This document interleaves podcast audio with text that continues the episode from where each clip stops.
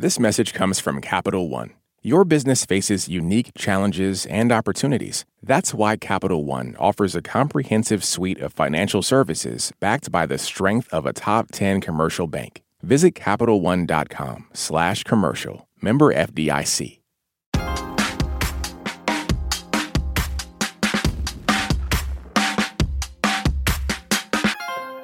The March Madness college basketball tournament kicked off this week. Millions of Americans are expected to watch and place bets on the games. Some of you might have even filled out a bracket and are hoping for the best. And now, online gambling sites offer opportunities to bet on countless outcomes throughout the tournament. The odds of you being you is one in two hundred fifty million. So what is life but chance? And every moment in it, a bet. With our exclusive lightning bets, you can bet live on the next play, minute by minute, or build a live same-game parlay right in the middle of the action. I just gotta bring Caesar's Sportsbook to New York. That Sportsbook is going to change the game, people! Just ask Jersey! They love it! The number of bets keeps exploding. The American Gaming Association says about sixty-eight million Americans will place bets during March Madness. That's up from forty-five million last year. A twenty eighteen Supreme Court decision allowed states to legalize sports gambling, opening the floodgates for new partnerships to emerge. Investigations from P B S NewsHour and The New York Times have revealed details of agreements between sports gambling companies and several colleges and universities. Some schools allow gambling companies to advertise on campus, where there's a sizable under twenty-one demographic, and all but four states require you to be twenty-one years old to gamble on sports. After the break, we meet Saul Malik. Saul is concerned about the partnerships between colleges and sports gambling companies. A few years ago, sports gambling in college put Paul twenty thousand dollars in debt. Later on, we're joined by a panel to take a closer look at sports betting on college and university campuses. I'm Jen White. You're listening to the one A podcast, where we get to the heart of the story. Back with more in just a moment. This message comes from N P R sponsor Teladoc Health. There are lots of reasons for wanting to be healthy. Family, work, living a fuller life. Teladoc Health understands. Whether you have diabetes, high blood pressure, or just need to manage your weight, Teladoc Health can help. Visit teladoc health dot com slash what's your why for more information. That's T E L A D O C health slash what's your why.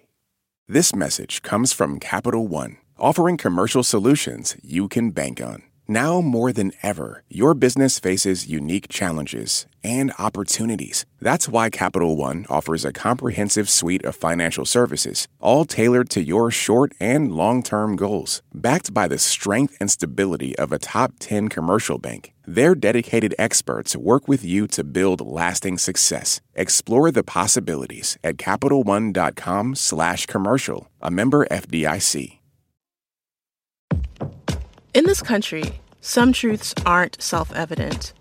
In N P R's Black Stories, Black Truths, a collection of stories as wide-ranging and real as the people who tell them, we celebrate the Black experience for all its soul and richness.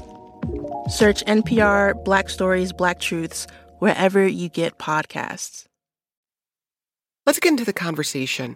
A few years ago, sports gambling in college put Saul Malik twenty thousand dollars in debt.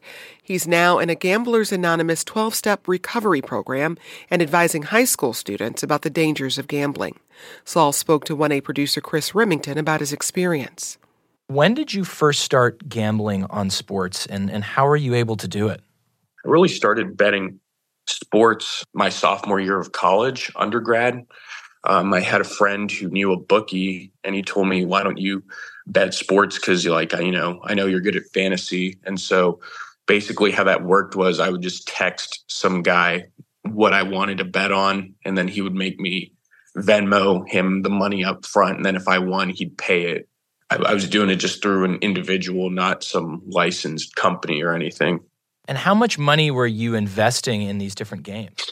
Well, it started really small, and it was something I wasn't even really too keen on doing from the start. So the first bet was like, you know, ten bucks, and I sort of just did it as an afterthought, like, okay, he wants me to bet, whatever, I'll put in ten bucks. But by the end of it, I was eventually moved on to um, these different websites where they would give me a credit limit to bet with, even if I didn't have the money up front. So I was usually betting a few hundred dollars per bet with money I didn't have, because I would, I would have a credit limit of like a thousand or whatever for the whole week. And so if I won a few, you know, I'd get up to where I could bet five hundred bucks a, a bet, whatever. And uh, these weren't on full games either. It was betting a few hundred dollars on one game out of a set of a tennis match or an inning in a baseball game, things like that. At what point did you recognize there was a problem with your behavior and, and you needed to do something about it?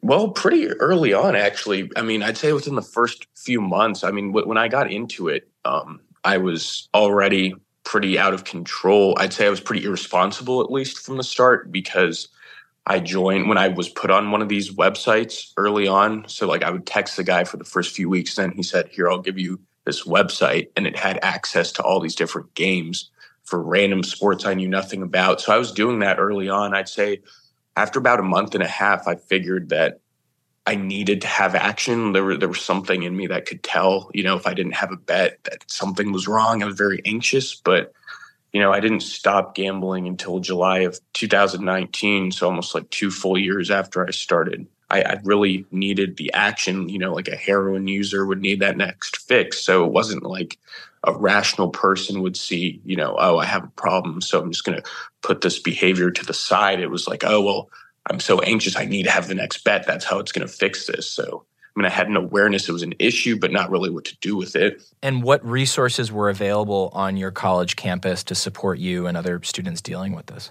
See, that's the thing. I feel like it's, especially consider that it was in twenty seventeen, it's six years ago now. Really, this gambling hadn't been too mainstream on campus. So, I mean, I was referred to counselor's office and uh, talked to the counselor they had at school, but wasn't someone who was equipped to deal with gambling addiction per se. And so, you know, he was approaching it from a standpoint of, well, you know, just do something else with your time, find something that makes you happier, you know, whatever. And um, so that wasn't really terribly helpful. But the twelve-step meetings, you know, Gambler's Anonymous, that's what got me, you know, what I started going to. And that's what's been helpful to me. What advice would you give to college students now who are interested in gambling and college sports? Look, if you're if you're going to gamble, don't don't make an account on one of these sites. You know, if you bet ten bucks with your buddy over a game you both have an idea about, when you start getting into these websites and making an account and you're doing it online, that it gets out of hand a lot quicker than you'd expect, and you may end up betting on things you weren't even prepared to bet on. A lot of these legal sports books, I'm hearing that one of their arguments is, well, we're actually improving the experience because we're safer than if you go bet with some random kid and you accumulate all this debt. Well, we don't allow that because you have to deposit up front. But my response to that would be, look, when I was doing it, it's like none of my buddies were also doing it because no one really knew about it. This was something you had to seek out. So these companies that are saying, well, we're a safer alternative, well, now you're introducing gambling to all these people that otherwise would not have been seeking it out in the first place. That's Saul Malik speaking with one A producer Chris Remington. Saul is a graduate student at Southern Methodist University and joined us from Dallas. Let's bring two new voices into the conversation. Paul Salmon is the business and economics correspondent for the P B S NewsHour. Paul, thanks for joining us. Oh, sure. Nice to be here. Also with us, Doctor Timothy Fong. He's a psychiatrist and professor at U C L A's David Geffen School of Medicine. He's also the co-director of the U C L A Gambling Studies Program. Doctor Fong, we appreciate your time. Thank you for having me. And just want to note, we reached out to the new N C double A president, Charlie Baker, to join us for this conversation. He was unavailable to join, but the invitation stands. Now, Paul, the NewsHour reported on five different colleges and universities that have multi-year partnerships with sports gambling companies. They include Michigan State University, L S U, the University of Maryland, University of Denver, and the University of Colorado. These agreements allow them to advertise on campus. How do these partnerships work? The school gets money from the gambling company, and then the gambling company has a presence on the school and can advertise, as you say. And so it is in their minds to their mutual benefit to do this. And, uh, and the how much money are we talking about, Paul?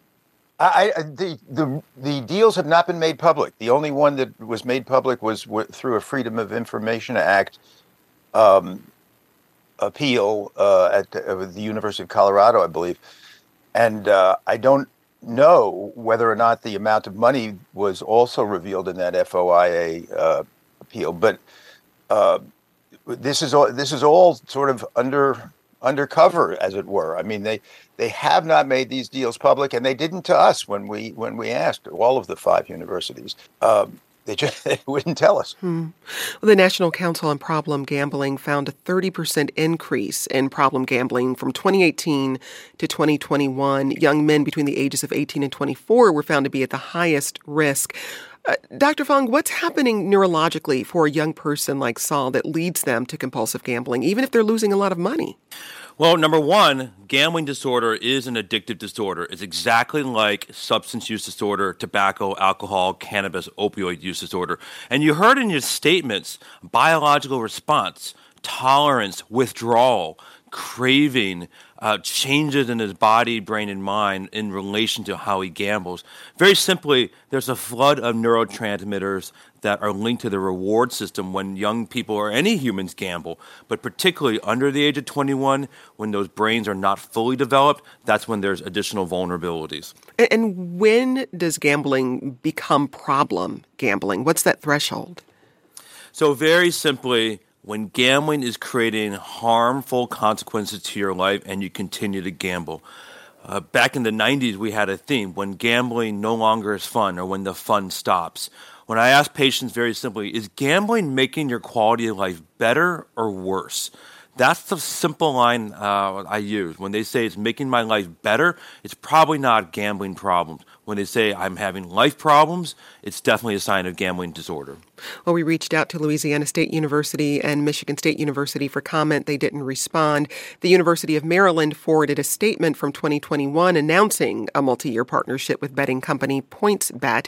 They wrote, quote, PointsBet is recognized as a market leader for its responsible gambling efforts, and the partnership with Maryland Athletics will emphasize and create awareness around responsible gambling and sports betting education. Paul, how are these schools defending their decision to partner with sports gambling companies? Well, you've already heard that. They say they're doing a good job. I mean, um, what's his name? Uh, Malik um, said that their, their defense is that this is better to have it above board than underground, uh, which I think is an incredibly weak argument, frankly, but they got to say something, right? I mean, they don't want to cop to the fact that they're doing something nefarious, so or just in their interest, and therefore they don't care about the consequences of it. I have a question for Doctor Fong, though. Doctor Fong, I kept hearing that six percent of all gamblers become compulsive gamblers. Is that true? Not quite. We know it's about one to two percent of the general population at some point in their lifetime could develop a gambling disorder. But these numbers can change quickly depending on community, culture, access to gambling, um, to certain uh, group you're in. So certain gr- groups and communities like young people have higher rates. Oklahoma just last week published a story saying six percent of Oklahomans walking around had gambling problems, and that's without sports betting. Well, let's bring another voice into the conversation. Kate DeBone is with the American Gaming Association. It's the largest national trade group for the casino industry and sports gambling. She's the vice president of strategic communications and responsibility. Kate, welcome to the program. Hi, thanks so much for having me. Kate, the American Gaming Association projected that fifty million people would place bets over the course of Super Bowl weekend, totaling sixteen billion dollars in transactions. Your same research team projects that more than fifteen billion dollars will be gambled on March Madness games this year. Why has gambling exploded in popularity in recent years? Uh, that's a great question. Uh, part of it is driven by the expansion of the legal marketplace. Uh, so a big part of the conversation we're having today Uh, talks about betting that happened in the illegal marketplace where there's no protections for consumers, for athletes, for um, you know students like you've talked about. Uh, and what we're seeing since, you know, five years ago, the Supreme Court uh, made the decision to pave the way for states to legalize sports betting. Uh, there was only one state, Nevada, that allowed sport, legal sports betting. Uh, today, that's thirty-three states in D C that offer legalized sports betting. So Americans are, um, you know, seeing this legal opportunity, the benefits of the regulated marketplace. But one thing we have to be clear about is that because we have a legal market now doesn't mean sports betting just started. Um, Americans have been betting on sports as long as there's been sports to bet, bet on. Uh, our research, it shows uh, last year Americans wagered sixty-four billion dollars illegally. While that's down since pre-PASPA, uh, it's still a concern for us because we know that in the regulated marketplace there's Uh, technology and tools to help uh, advance responsible gaming and protect those who need help. Well, the American Gaming Association has a, quote, responsible marketing code for sports wagering, and it has several parts of it. But, but one part says sports wagering should not be promoted or advertised in college or university-owned news assets. For example, school newspapers, radio or television broadcasts, or advertised on college or university campuses. And as we've said now, multiple colleges and universities have multi-year relationships with sports betting companies that allow them to advertise their services on campuses. What is the American Gaming Association's stance on that? So the Responsible Marketing Code for sports wagering is something that our members, uh, the American Gaming Association members, uh, set out to create in, in twenty nineteen uh, to set a high standard for advertising across this country. We know um, responsible gaming is not new to our industry. We've been doing it for decades with the, the broader, highly regulated casino gaming industry. And we wanted to bring that same standard as legalized sports betting grows. Uh, so the code is, uh, you know, available for anyone to file complaints. You know, none of our members uh, have partnerships with, with college programs, and um, anybody can go to American Gaming dot org to understand uh, what the code says and, and engage that process. We provide a process by which, uh, you know, anyone can engage uh, um, these rules on. We should mention Senator Richard Blumenthal. He's a Democrat from Connecticut. Sent a letter to your organization calling on Caesars and PointsBet to stop advertising on college campuses. Caesars Sportsbook is no longer a member of the A G A, and PointsBet has not become one.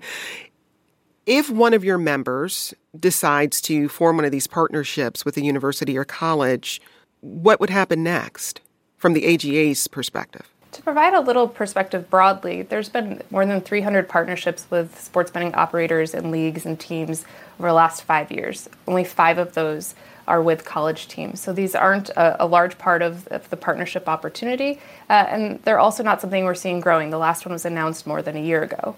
Um, you know, currently our members aren't engaged in it, and it would, you know, be a process by which the, the code would be engaged if someone chose to file a complaint. But like any industry, there's different go-to market strategies for every business, and they evolve as customer acquisition changes, as the regulatory marketplace changes, and as business goals change. So, uh, you know, what we've seen over the last five years is an evolution of our commitment to responsibility to meet the market and the needs of our consumer. But even though these aren't, these partnerships aren't growing, as you said, you're talking about a consumer base that's turning over every year as new students come on to campus. And the A G A sets the marketing standards for both members and non-members of the group. So what ability do you have? have as an organization to, if someone, for instance, files a complaint about one of these partnerships, what does the A G A do? Uh, well, first and foremost, uh, I want to be clear that the legal age for wagering is twenty-one plus, and that's who our members are focused on. Um, you know, the, the legal age of wagering is our, our consumer audience. I want to be very clear about that. Um, and we want to make sure that anybody who is wagering has the tools to do so responsibly. In terms of the code, uh, we are a facilitator of a process. So you can go to American Gaming dot org, as I mentioned. A complaint would have to be filed. We facilitate that po- that process between um, the complainant and an operator and ultimately kind of see that through. Um, you know, what we're here to ensure is that there's a process and a high standard that exists. Does the A G A support greater regulation on a federal level for marketing gambling to those under the age of twenty-one? Uh, you know, we've seen what happens when the federal government intervenes in um, regulator- regulated gaming. Um, there's more than five thousand regulators, uh, commercial and tribal, across the country uh, that provide a direct oversight of our industry and have been doing so for decades in a, in a productive and, and positive way that protects consumers and generates tax revenue uh, for states and tribal nations across the country.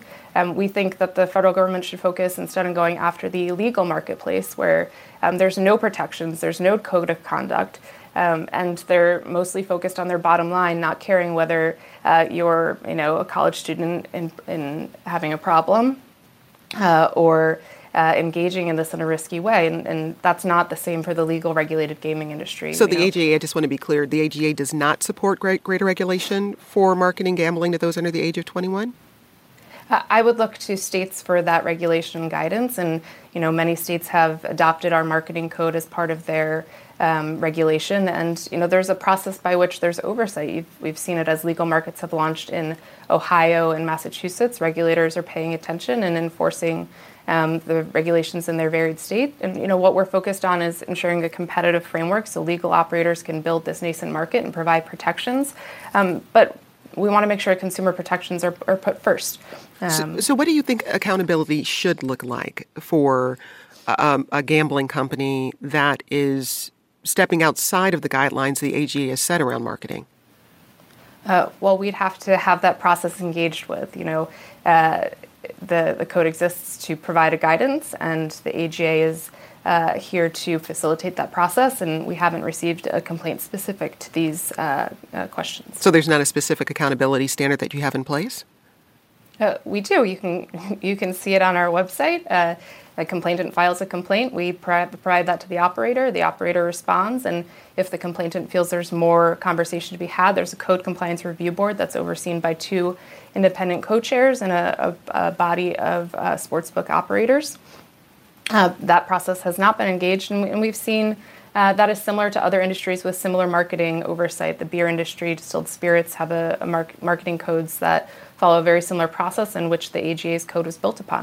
So I guess, Kate, I'm just trying to get to the heart of if if one of these companies is stepping outside of the guidelines as set by the A G A, they go through that process. Mm-hmm. Are we talking about fines or something else? What happens if a company is found to be stepping outside of, of what you've recommended? So that process would be transparent, and um, you know we would you know ask that those advertisements or partnerships, um, you know the Code Compliance Review Board provide a recommendation. Um, but what I think is most important here is uh, the fact that you know we're, we're wanting to make sure that um, you know those who engage with our product have the tools and resources to do so responsibly. Uh, it's something that uh, you know we do through our Have a Game Plan campaign. When I've heard some of the commentary of your other guests, um, you know we talk about setting budgets and sticking to it, playing with friends, knowing the odds, and playing legally. And that means not just only with legal operators, but the legal age of wagering. And it's something the industry has been forward on for decades, where we started campaigns in the early nineties about age verification. We launched the first uh, helpline for problem gambling resources. And the fact is, with a legal regulated marketplace and how it's grown over the last five years, problem gambling and responsible gaming have not been more well-funded or well, well more, more well-marketed uh, than it has today. And, and that's something that we're proud of and, and going to continue uh, to grow and evolve as the industry does. That's Kate DeBonne. She's the Vice President of Strategic Communications and Responsibility at the American Gaming Association. The A G A is the largest industry trade group for U S casinos and gaming, which generated more than sixty billion dollars in revenue last year. Kate, thanks for joining us. Uh, my pleasure. Have a great day. Let's go back to our voicemail box. My biggest concern about college sports betting is just that I feel that a lot of these athletes, student athletes, may come under attack. We live in an age where people are chronically online, on social media, and I think that a lot of people may have their mental health just berated, if not their physical safety of themselves and their family could be called into question. I mean, not to mention, everyone seems to be making so much money around college sports, from the coaches to the people betting, but none of the student athletes are getting physical monetary compensation for their actual efforts. Uh, Paul, your most recent story for the P B S NewsHour explored the dangers student-athletes face because of the rise in college sports gambling. In Ohio, sports gambling became legal. Uh, that was in January of this year. The University of Dayton's coach, Anthony Grant, spoke about the threats his players faced after losing a close game. It could really change the landscape of what college sports is all about. And when we have people that make it about themselves and attack kids because of their own agenda, it sickens me. Paul, what are coaches and advocates in Ohio calling for to make conditions safer for players? I, they don't have any. I'm not aware of any formal uh, proposals that anybody's making, but that story was it was a kid, it was a close game. It was a game, it was very close. Lost at the it was the University of Dayton, lost a basketball game, lost at the last second, and then one of the the uh, players on the team was vilified, uh, seriously vilified on Twitter for having thrown the game. And threatened, uh, in effect, uh, on Twitter. That's what the coach is re- referring to. And that's something that, you know, is going to happen whether or not there's going to be more or less access to gambling on campus. But, but the more there is, despite what your guest just said, it's perfectly obvious, isn't it, that there are going to be more people who are betting, and some percentage of those, two percent, six percent, whatever it is, are going to become compulsive gamblers and are going to be extremely upset about outcomes that are again are not in their favor. I mean, you know, this whole, I thought your line of questioning was extremely good there, asking her about, well, what happens to a company that doesn't abide by the rules? And the answer is nothing, right? Mm-hmm. Doctor Fung, I, I'm just thinking about the current environment and and betting apps right now that are just right on your phone. How much more problematic is that because it's so accessible right now? It's it's everything. Access, anonymity, speed, technology is all right there. I can gamble on any game right now on my phone. Ten years ago, I couldn't gamble on any of these. So really the question is, what will it look like in the next five to ten years? We're talking about bets that have never been invented, rapid-fire speed. So we're talking about the uh, intersection between technology, innovation, and brain and behavior. We're discussing gambling in college sports. That's Doctor Timothy Fong. He's co-director of U C L A's Gambling Studies Program, and Paul Salmon, business and economics correspondent for the P B S NewsHour. We appreciate you both. Coming up, we look deeper at the money colleges and universities are getting from these partnerships with gambling companies. Stay with us. This message comes from N P R sponsor BetterHelp. When you keep your stress bottled up, it can eat away at you. Therapy is a safe space to get things off your chest and to figure out how to make them better. Try BetterHelp Online Therapy, designed to be convenient, flexible, and suited to your schedule. Get it off your chest with BetterHelp at better help dot com slash N P R today to get ten percent off your first month. Support for N P R and the following message come from the Wallace Foundation, working to develop and share practices that can improve learning and enrichment for young people and the vitality of the arts for everyone. Ideas and information at wallace foundation dot org. What does it mean to be Black in America? In N P R's Black Stories, Black Truths, a collection of stories as varied, nuanced, and dynamic as Black experiences, you'll hear it means everything. Search N P R Black Stories, Black Truths wherever you get your podcast.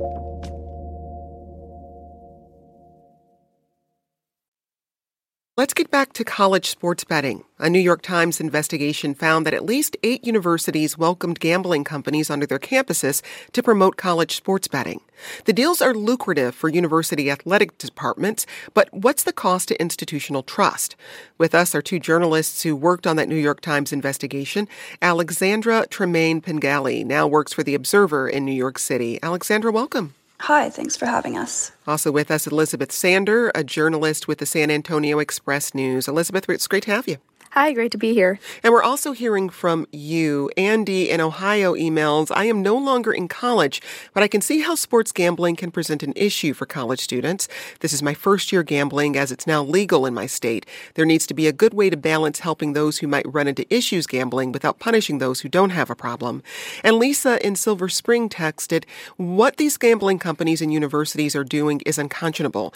The business model is designed to addict people, and educational institutions who priority should be the mental health of students are selling out for profit. My son's life has been irrevocably damaged by this addiction, and the fact that his university, the University of Maryland, is complicit is disgusting. Alexandra, how did you find out which universities were entering into these contracts with betting companies? Mm. So, you know, a few of the universities had publicly announced their partnerships, um, which all began to take place after the twenty eighteen Supreme Court decision. Other schools were not so public. Um, you know, we had to ask around and look for clues on social media, such as, um, you know, sportsbook advertisements, which were shown at games and things like that. What do universities agree to when they enter into these contracts? So typically they, um, you know, they're multi-year partnerships where they accept a sum of money over, you know, around five years. And um, in return, they will have advertisements throughout campus, at sports games. Um, and, you know, they're not just physical advertisements. There are also emails, um, you know, online ads on the athletic department websites and promotional codes, um, which are, you know, specifically created for the university sportsbook partnership, all of which are promoted to students and people that are attending sports games. So I just want to make sure I'm understanding. There are emails being sent to students' university email addresses? Um, well, you know, most of the universities have, uh, you know, attempted to prevent sending emails to students who are under the legal age of gambling. There was one incident where L S U mistakenly sent an email to students who were under the age of twenty-one, but typically it's um, sort of an opt-in, you know, design where if you sign up for the app or if you sign up for something on the athletics website, um, then I believe you will get notifications about the, the sports. Elizabeth, how much can a university make from these deals? Well, a lot of that to this point isn't known yet um, because so much of the deals happened kind of under the radar of public information, despite the fact that these are public universities. Now, we do know that, you know, schools can make millions of dollars from these deals. Um, at the University of Colorado Boulder, um, a journalist, you know, in I believe it was twenty twenty or twenty twenty-one, had actually appealed a FOIA request to find out the sum of money that they were making. And in our reporting process, we were able to um, access some public email records from M S U, Michigan State University, that showed that the school could be making as much as eight point four million dollars um, over the course of five or so years, which is a pretty large sum for a university to be making on um, an advertising deal. And in many cases, these types of sports books are now big, big universities, um, you know, top sponsors, top five um, sponsors for, you know, all of the other deals that they have as well. Well, and, and what are these schools saying about where that money goes? Well, a lot of them have said that, you know, some of their money will go into, let's say, you know, responsible gaming or, you know, um, I believe the University of Colorado Boulder had this special um, part of their deal, which as has actually now been taken uh, taken off. Um, but before it was saying that the university would get thirty dollars every time a student kind of opened an account or placed their first bet with points PointsBet. Um, now, that's no longer a part of the deal, which happened after our story came out, but they said that some of that money would go to diversity and inclusion efforts, um, but we've yet to really see where the money is going, and it's pretty hard to follow the trail if we also can't really see the record of how much universities are getting on these deals and where they're actually able to spend the money, because, you know, a lot of that we can't request publicly. Well, Louisiana State University had a campus meeting on its partnership with Caesars. Here's Kelly Zinn with L S U Athletics speaking to faculty members in January. All of the sponsorship agreements through L S U Sports Properties, uh, the terms of those are, in fact, um, protected. If they requested the information for McDonald's, Hancock Whitney, Cox, some of the other um, non-controversial or less controversial properties um, and sponsorship agreements, that same reaction would have been the case. That's an overarching agreement with all of the sponsors in order to, to protect those terms. I mean, Elizabeth, explain what we're hearing there. How was the university able to shield these contracts from public scrutiny?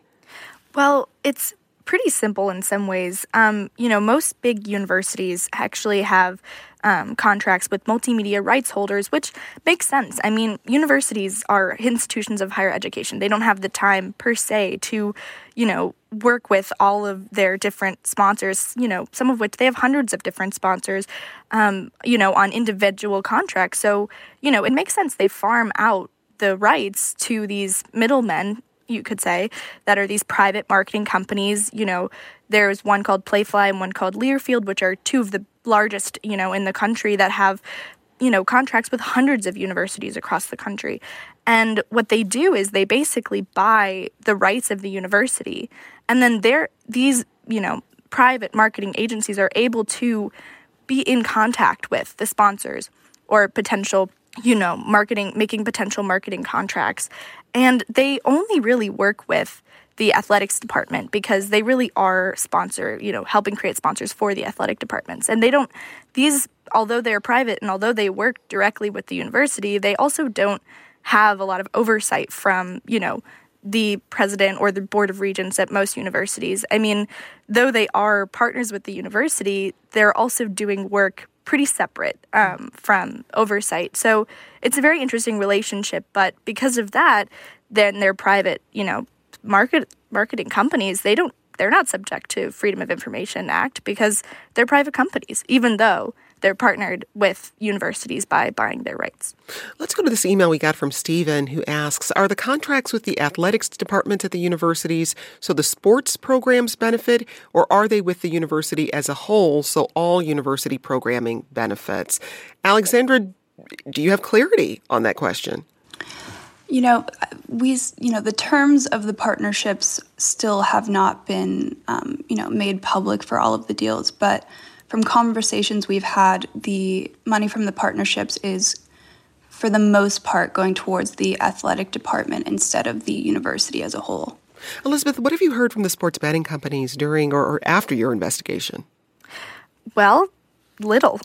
We haven't heard much at all from the sports betting companies um, as far as whether they have, you know, plans to create more responsible gaming. I mean, they all pretty much say, you know, hey, we already have responsible gaming code in place. Um, and they work closely with associ- associations, you know, kind of like the A G A, for example, on, you know, creating those responsible gaming guidelines. But they haven't said anything about, you know, what partnering with universities really means, you know, and, and most of them just say that the university base, you know, is within is within the kind of the base that they would want to market to, because obviously they'll they'll make the caveat that it's over twenty-one, but fans of sports already on college campuses do make for a lucrative base to uh, to set up accounts with, you know, companies like Caesars and PointsBet, because the chances are they'll be interested in gambling on sports as well. So, um, yeah, I mean, they really haven't said too much about about what their plans are um, as far as, you know, we do know that they're probably looking to partner with more universities. I mean, that came up a lot in our research, although we don't have too much insight on exactly which universities might be next. But the gambling companies that are already working closely with these marketing rights holders like Playfly and Learfield, who already have, you know, contracts with hundreds of to thousands of universities across the country, to some degree it is just a matter of time for before more partnerships, you know, kind of crop up unless, um, you know, unless there's like legislative action made against it. That's Elizabeth Sander with the San Antonio Express News. Also with us, Alexandra Tremaine Pengali, a journalist at The Observer in New York. Alexandra, Elizabeth, thanks for your time. Today's producers were Chris Remington and June Leffler. This program comes to you from W A M U, part of American University in Washington, distributed by N P R. I'm Jen White. Thanks for listening. We'll talk again tomorrow. This is one A.